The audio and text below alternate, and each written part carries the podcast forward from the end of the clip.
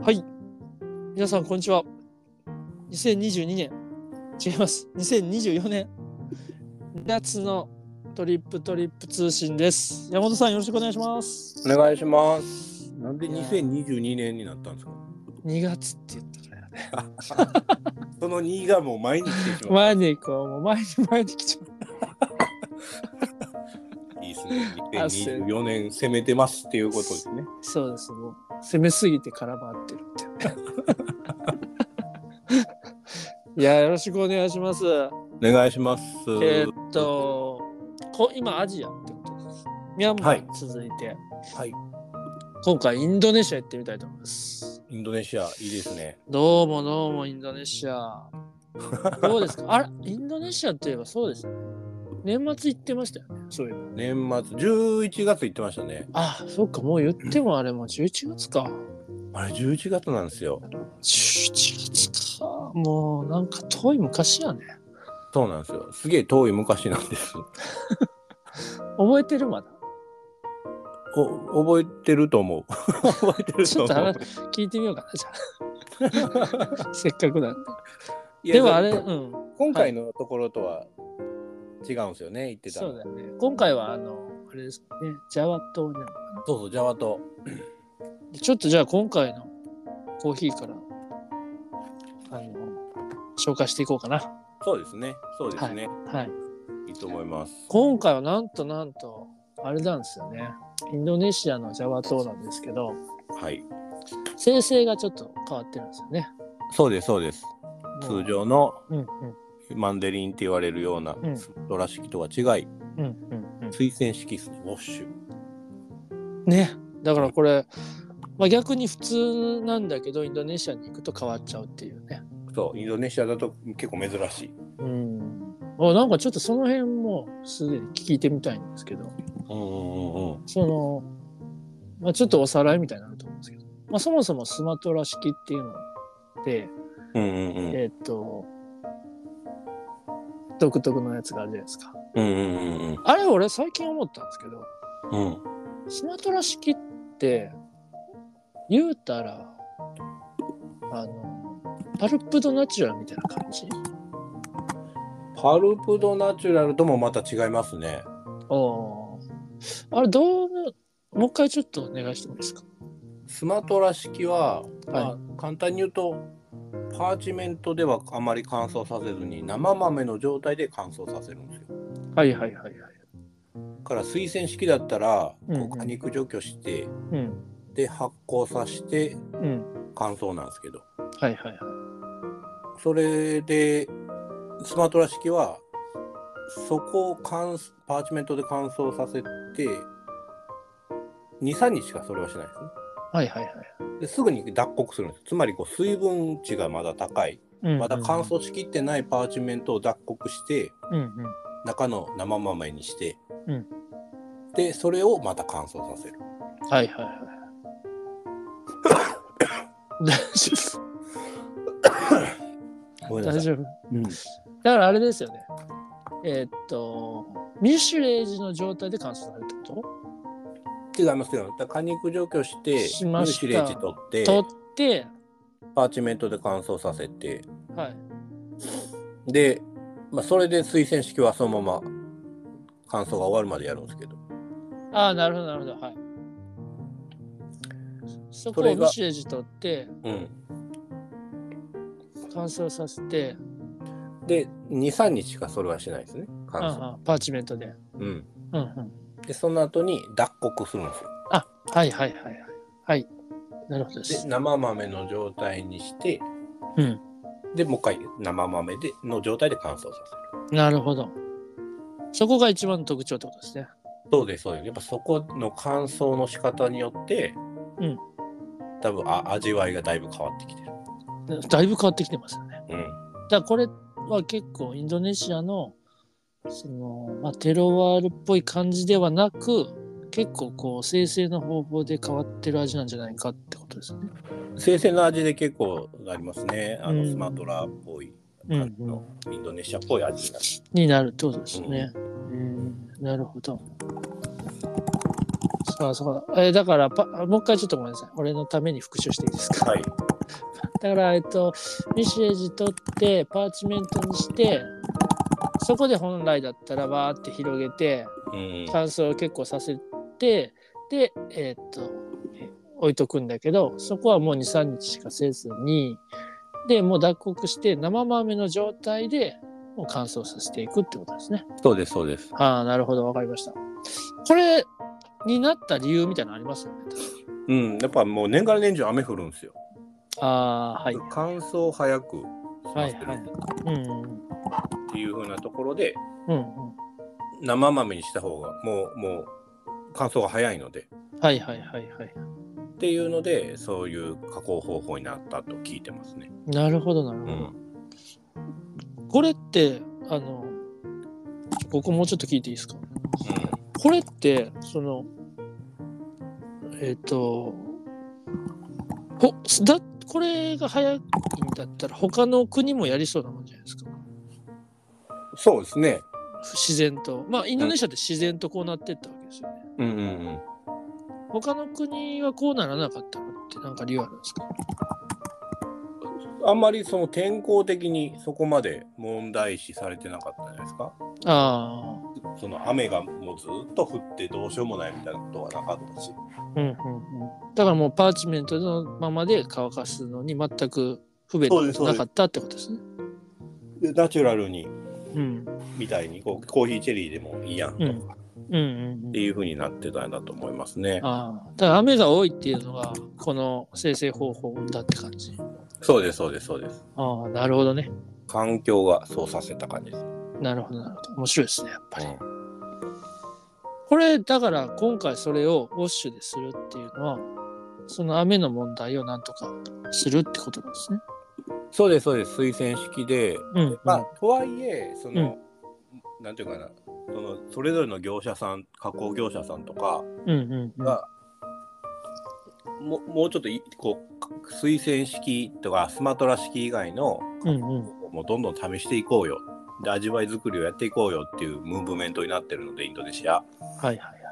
その中で、えーとこうそれこそ今までスマトラ式やってたところが、うんこういうふうに推薦式やったりハニー製法やったりうんうんうんナチュラルやったりする、うんそういううー加工業者さんっていうのが最近出てきててうんうんうんうんでその中で、まあ、推薦式ってななんかいまいちなコーヒーが多かったんですけどうんうんここの今回のガルットのアデナコーヒーのウォッシュはうんすごく美味しい。ああなるほど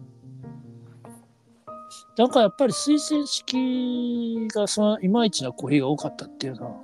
うまくこう生成ができてないんじゃないかってことですねそうだからまあたこう言葉で聞くとうんうんうん結構なんか、はあはあそういうふうにすんのねみたいな、うんうんそういううふうにやれば全部同じ味になるかっていうとやっぱりこう発酵時間どのぐらいするかとかうんで乾燥時間をどのぐらいするかとかうんうん乾燥がそのビニールハウスでやってんのかとかはいはいこの仕方はいはいはいはによってだいぶ味わいって変わってくるんですけどいいやなるほどいいですねそこら辺まで今まであんまりやってなかったのを、まあ、こういった生産者若手の生産者とかがそういうのをやり始めて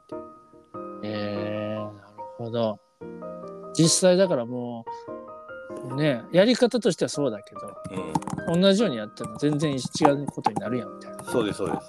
で手のかけ方も違うしみたいそうだからスマトラ式の話が今出たから、まあ、うんマンデリンとかねそのうんインドネシアでスマトラ式するとそんな感じになるけどもな。うんうんこれをなんかいろんな国でやったりしてるんですよその真似しいてやーはいはい。だけど味わい的には全然違ってくえー、なるほど。る、うんそれもなんか理由あるんですかで、やっぱその乾燥のやり方も違うし、まあ、場所も違うし、うんうん、うんでまあ、環境がそんな湿度高めじゃないからっ確かに。ていうのでやっぱ味はうん変わる、そうかそうか。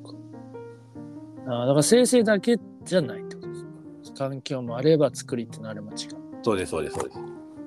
すその中で、だからあれですよね、最近本当インドネシアね、海の向こうでもいろいろやってるけど、はい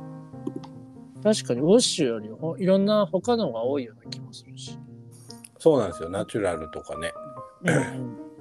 だから推薦式で今美味しいなっていうのはここのジャワ島のものとうんあとえっ、とスラウェシ島のものとうんうんうんフローレス島っていうところのものああはいえー、いっぱい島があるんですね島がね島島々で出来上がってる国なんでイすよンドネシアがねそうそうすごいよねこの前なんかね広島に来ていろいろ教えてもらったけど結構取れる島でも結構あったよね島でいうと1235ぐらいもっとあんのもうもうもう多分100 100以上あるんじゃないですかえで取れるってこと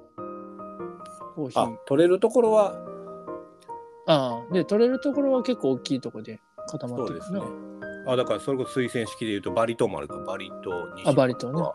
ーレス、うんうんスマトラジャワ島で、うんうんあとあれですねあースラウェシ島なスんかラウ大ェきシくね6個ぐらいあると思いますうん、確かにそんな感じ。いやー、すごいな。なんかその今ちょっと話出てたんですけど、はいその若手がやってるとこんな感じになるんですね、みたいな。そのうん最近若手が多いって感じなんですか。そうですそうですもう加工業者がすごい若手が多くなってきてますねで、うん言ったらその農業でちゃんと儲けようというかっていうふううんなに、まあただコーヒーチェリーとか栽培しててみたいじゃなくて、自分たちでも加工場を作ってしまおうってうんうんうん加工場を作ってうんうんでそういった人たちは、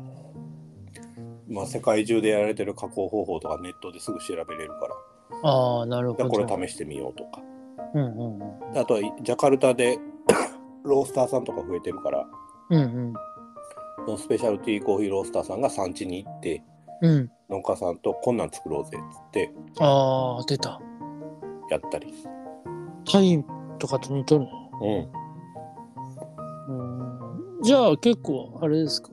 国内の消費とかも多いんですかめっちゃ多いですよ生産量の半分ぐらいが多分え今国内消費、うん、そうなんやしかもそれちょっといいやつだってこといいいやつ、うん、なんかアジアはそういう感じが多くなってるんでいすやか、ね、多いですねいや本当にだから昨日ぐらいまでタイいましたけどタうイもんタイもねそうですからねああねそうですね、昨日までタイっていうね昨日までタイいやその話も聞きたいけどなまた来月ねまあそうねそうねまた来月ねああなるほどそれでまあいろいろやってるといやだからインドネシアって言ったらあのもうかなり昔からやってる国の中の一つじゃないかっていうはイいメージなんですよ、そうですねなんとなく俺の中ではもうエチオピアの次インドネシアぐらいの感じなんですけどはいはいはいでモカジャバみたいななんかブレンド初めてできましたみたいはいはいはいなって感じですよねそうですそうですまさにでねあアチェの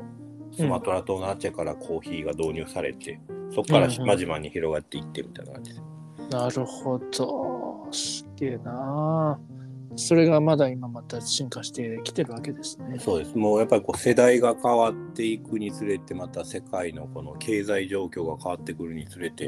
うんそういった若手の人たちが、まあ、コーヒーってやっぱちゃんと儲けれるものにななるやんっていうふうなんでうんやり始めてて、うん。今まではそうでもなかった感じなんですかうん、もうだから量ですよね量を作るのがやあっぱり、まあ国の政策としてそんな感じだったからああ、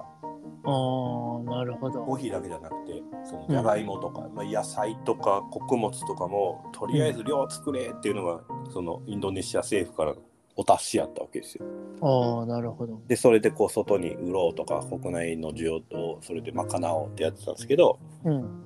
いやそうじゃなくてその質を高めましょうの動きに。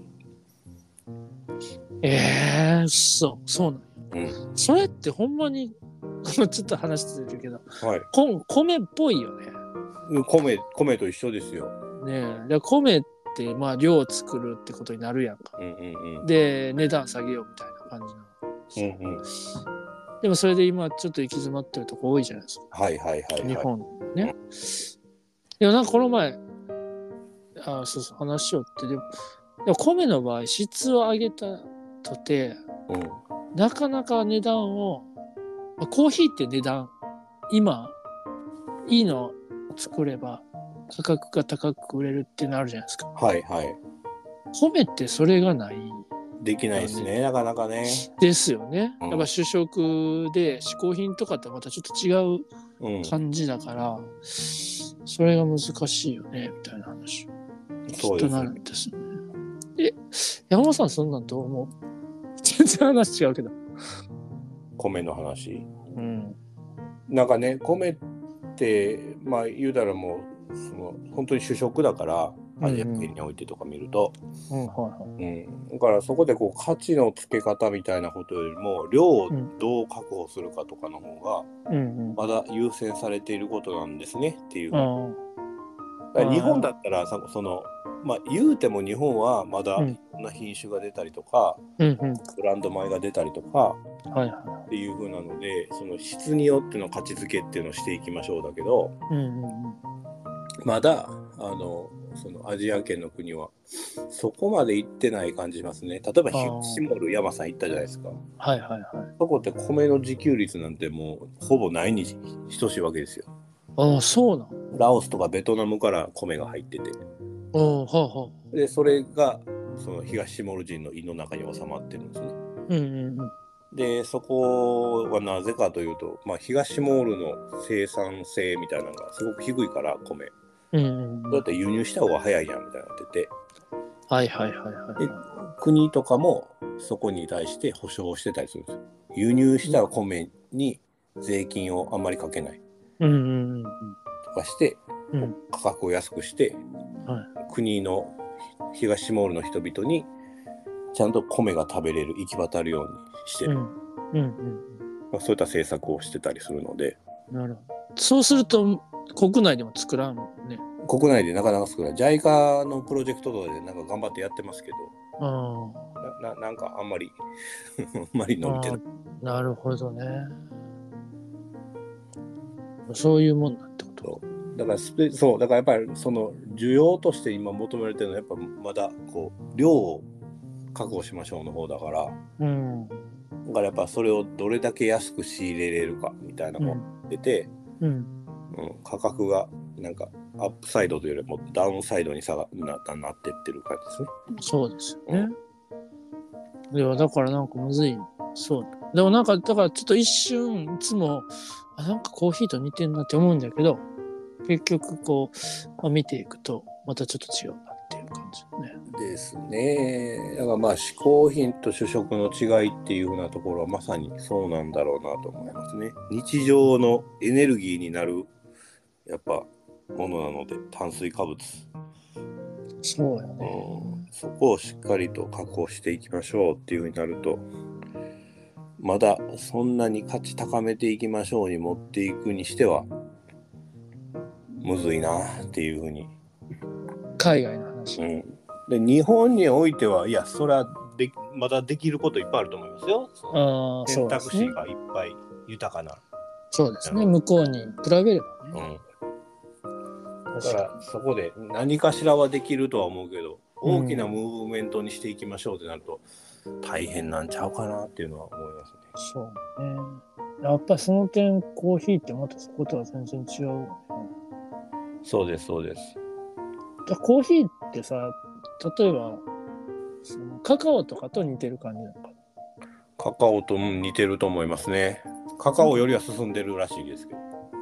あそうなんだ。カカオがそんな進んでないってこそうまだその品質のいいカカオ、スペシャルティカカオみたいなのを求めると。うーん。人たちっていうのはうん増えてきたといえ、まだ全然少ない。ああききますね。うん、えー、そっか。じゃあやっぱりコーヒーって結構特殊なあれなんですね。そうですそうです。うんもうだからやっぱコーヒーはやっぱこういいいいんですよ。そのねえ。うん国の政策としてもでまたうん産地の還元性というか、うんうんうんそういうのを高めていく上でも。うんうん。うーんなるほどね。なるほどです。そうなんですよ。まあ何にしても若手の人たちが増えててああそうですね。若手の人たいいいいち。感じに広がっていってますね、インドネシアは。うん。だからなんかまあ、若い人たちが離れていかないってことですね。ちゃんそうとですねこう、コーヒーをもう一回作っていこうみたいになれるっていうことだよね。そうそうそうそうそう。それもいいよね。すごいですよね。やっぱみんな結構アグレッシブに動いてますね、若手の人たちは。うん。いい感じなんですね、でもそれがまた。そうで、まあ、こですもう海外にもちろん輸出しようみたいなんで、もう海外の売り先もだいぶ変わってきてて、はあはあはあのアジア圏に結構な量出すようになってきたりとか。あ。ああ、なるほど。彼らは。いいですね、でもね。結構いアいジア。でもちろん生産量として一番取れるのはスマトラ島って言われてるとこなんですけどはい。このジャワ島もだいぶこう生産量が増えてきててうんうんでしかもそのスマトラ島よりもまうだん環境的にはいろんな加工方法ができやすい国なのあ地域なのでうん。ええー、なるほど。素晴らしいですね僕はここは結構いろんな商品が出てくるんじゃないかと期待してるところです。ジャワ島ですね。うん、いいですね。そんなジャワ島のコーヒーってことですね。そうですそうです西と東でああ、素晴まらたしい。違うコーヒーができるんです。まあ今回は西のジャワ島の方ですね。えー、西と東でやっぱりだいぶ変わってくるんですかうん。だから西の方が、まあ、言ったらスマトラ島に近い、まあ、こうまさにこのコーヒーなんですけど、うんうんうんうん。で、えっと、東の方はバリ島とかに近いところうんで作られてて。うんうん。うーん、なるほど。なんか今回のその、えっ、と、西のジャワ島のウォッシュで作ったコーヒーのなんか特徴とか、山本さん的になんか感じます。いや、なんかその、インドネシアのコーヒーって、えっと、まあそのクリーンカップが低いっていう言われ方をするんですよね。あんま綺麗なコーヒーじゃないよねみたいな。普段生豆で乾燥させてる分、やはい。っぱこう、埃がつきやすかったりとか。なるほ ど。はははでただ、うんあのまあ、これはまさにそのパーチメントに囲われた状態でう乾燥しん。ているので、うんうん。まずこのなんかクリーンカップが高いんですね綺麗なコーヒーやなっていうふうなところではいはいはい。で、えっとまあ、ただ水性式にするとなんかそんなにパッとしてないコーヒーが多かったりするんですけど、うんうん、これは多分その乾燥のところも発酵の部分もうん、ちょうどうまくできたんでしょうね。うーんなんかそのなんかジューシーさみたいなのもしっかり出てるから。確かに。あのなんか焙煎度合いも結構広め、う浅入りもできるし、うんうんうんあの深入りまで持っていっても美味しいし、うんうん味わいもなんかバランスよくちゃんと取れている感じなので、そうなんですよ。うん、美味しいですねこのコーヒーは久しぶりに、ああ、いや確かに。両方やってみたんですけど、うん両方美味しかったんですよね。なんかちゃんと甘みが残るしバランスいい感じじゃないですかそうです。苦味参考になるわけでもないしそうそうそうそう。で、中をね、チョコレートみたいな感じになって、うんで、野菜にしたらジューシーっていうのも、なんとなくわかる感じで。美味しいんですよね。え今回は焙煎はどのぐらいにいや、どうしようかなって、ちょっと今回決めようかなと思ってたんですけど、なんか、いつも深入りなんで、うんうんうん店頭のインドネシアが。はいはいはいだからなんか同じように不快にしてどう違うかっていう面白いなと思って、ああなるほどねうんでもなんか最初に来た時ちょっと中入りで焼いてみたら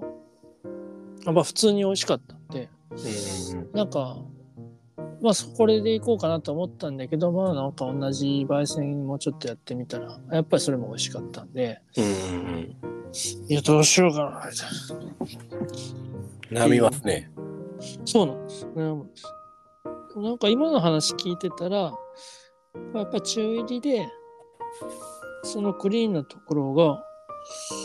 出るのが一番いいのかなみたいな気がするんですけそうか、焙煎度合いでの違いというか、まあ、あ、あインドネシアでもこういった味わい出るんだよみたいな感じで。ど。そうそうそうそああ、いい、いいいいんじゃないですか。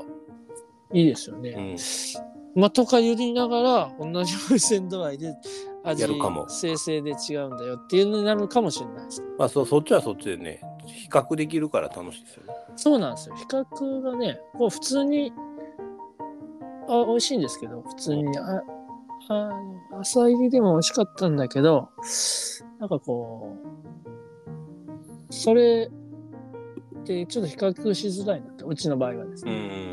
ていうのがあったりして、まあちょっと考え中って感じですね。いやー、ほんとね、焙煎もいろいろありますから。焙煎もいろいろありますからね。まあねあれやることたくさん、盛りだくさんですよ、本当に今年も。今年もいっぱいあるんですね。もうめちゃくちゃあるんですよ。 2024年の2月やから。 2月やからもういっぱいです よ、今年すごい。いいっすね。 はいろいろあるああるあるその中で俺の目標は今年は本当に釣りに行くの と、全然関係あれへんやん。畑作るっていうのを目標あにしてますーあーえいやなんかすっげえいいってー米え畑米、米水田いやいや普通のあのなんていうんですか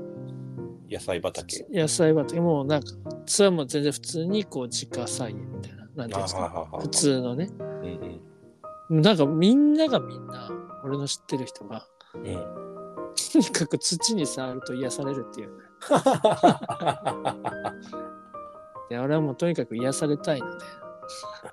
ちょっと 大事大事。そうだからちょっとやってみようと思ってで結局やりたいやりたいって全然できてなかったんでうん、やっ今ぱね、年は、うん都会の人たちはうん、復電されちゃってるから、え何何何されちゃってる蓄電、もう何電気が、電気が溜まなっちるゃってるほどからはい、はい、手なにる触って放電しないと。ほどな そういうのはあるやろな絶対いそんなんやってないですあると思いますよ。僕だってやっぱり産地出張、そ そっの、その、その、なんやろ、うんこれ目的で行ってる感じなある。るほど放電しに行ってるそう、放電感しじに行ってる。ああ大切ですねそう。